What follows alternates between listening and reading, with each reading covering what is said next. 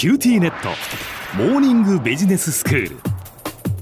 今日の講師は九州大学ビジネススクールでイノベーション論がご専門の安田聡子先生です。よろしくお願いいたします。よろしくお願いします。先生前回は頭脳循環というキーワードを教えていただきました。優れた技能とか知識を持っている高度な人材が外国に行ってでそこでこう一定期間勉強したり働いたりしてその高い知識を習得したものをまた母国に持って帰ってきて母国の経済成長に貢献するというお話でしたよね。でこれもともとそのシリコンバレーの IT 産業を中心に起こったということでしたね。はいそうでしたただ現代の日本では頭脳循環は大学つまりビジネスの世界とはちょっと違うアカデミアの研究力を上げるための政策になっています、うん、文部科学省の政策には頭脳循環を加速する戦略的国際研究ネットワーク推進事業という非常に長い名前の政策もあります。これは海外のトップクラスの大学と日本の大学の関係を強くするために日本人研究者を海外へ派遣しよう、あるいは海外の研究者に日本に来てもらって日本の大学で活動してもらおうとそういう狙いの政策です。はいでこれには毎年10億円以上の税金が使われていますが他の国に比べると極めて予算規模が小さいと心配されています。あそうなんですねはい、あの単純な比較をしてはいけないんですけれども例えばイギリスにも似たような政策があってこれには毎年250億円程度 EU では7年間で約12兆円の予算がつけられています。あのリスナーの皆様の中には国民の税金を使ってなんで大学の研究力を上げなければならないの？技術開発って民間に任せておけばいいんじゃないの？と思われる方もいらっしゃるかもしれません。日本の場合は特に民間企業の研究開発活動が活発ですのでそういうものは民間企業に任せていて政府は民間企業を補助すべきではないかと。大学の研究力が上がったからといって国民一人一人の生活が豊かになるのかしらという疑問が出るかもしれません。うん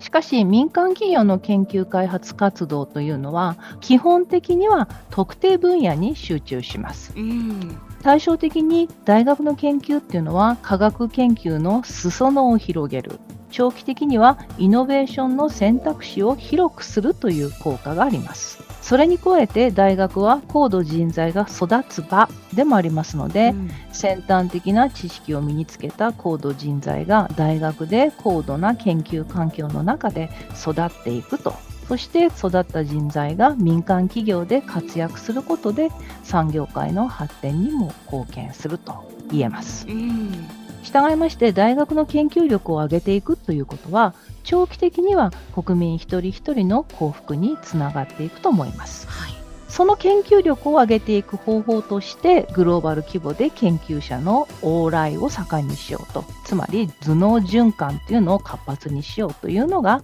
政策です。なるほど。ただし最近のように国際政治が大きく変化しますと頭脳循環にも思わぬ落とし穴があるということがだんだん分かってきました、はい。あの人材の移動によって先端知識が他国に普及していくということは国際関係が良好な時期にはウィンウィンの結果をもたらしますが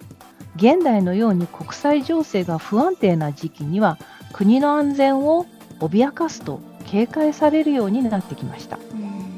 その典型的な例がアメリカのトランプ政権時代に実施されたチャイナ・イニシアチブという、まあ、一種の中国排斥プログラムなんですね。トランプ政権というのはアメリカの利益特にアメリカの知的財産や企業秘密の保護を非常に重視しましたが、はい、まあ、その一環としてアメリカと中国を行ったり来たりしながら知識移転やイノベーションを進めていた研究者たちを標的にしました。彼らが技術を盗んでいるのではないかと摘発を大々的に行いました。はいでも摘発された研究者のうち有罪判決を受けたのはたったの4分の1程度だったんですね。多くは濡れ衣ですとか言いがかりに過ぎなかったようです。それで結局このチャイナイニシアチブは中国と共同研究を行う研究者への偏見を煽っただけでスパイの摘発もあまりできなかったのでバイデン大統領になって中止されました。ただ問題を複雑にしているのは有罪になった研究者の多くは、中国共産党の頭脳循環プログラム俗に千人計画と呼ばれるプログラムに参加していたということです。はい。千人計画に参加していてもスパイ活動を行っているということではありません。えこれはあの中国の頭脳循環プログラムで中国が必要とする知識を持つ高度人材に中国に滞在してもらって中国で研究活動や人材育成をしてもらおうというごくごくまっとうな頭脳循環プログラムです。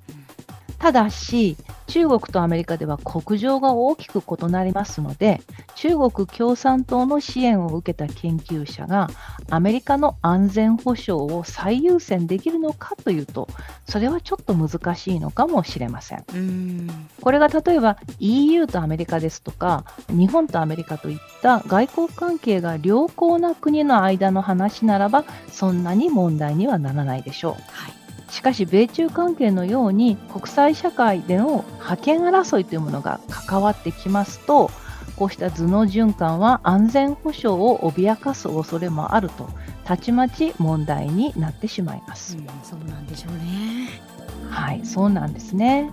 日本の大学の研究力を高めてイノベーションの裾野を広げていくという意味では頭脳循環はなるべく広い範囲で活発にしていく必要があります。その一方で国際政治が複雑化して国の安全保障というものが強く意識される現代のような時代には頭脳循環にも強弱をつけたりあるいは慎重に循環ルートを設計しなければならないと思います。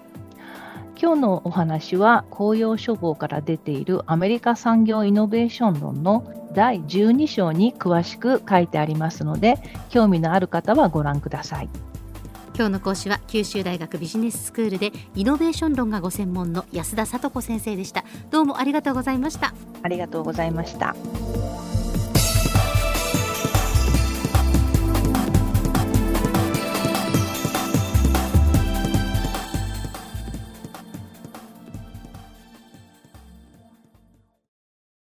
QTnet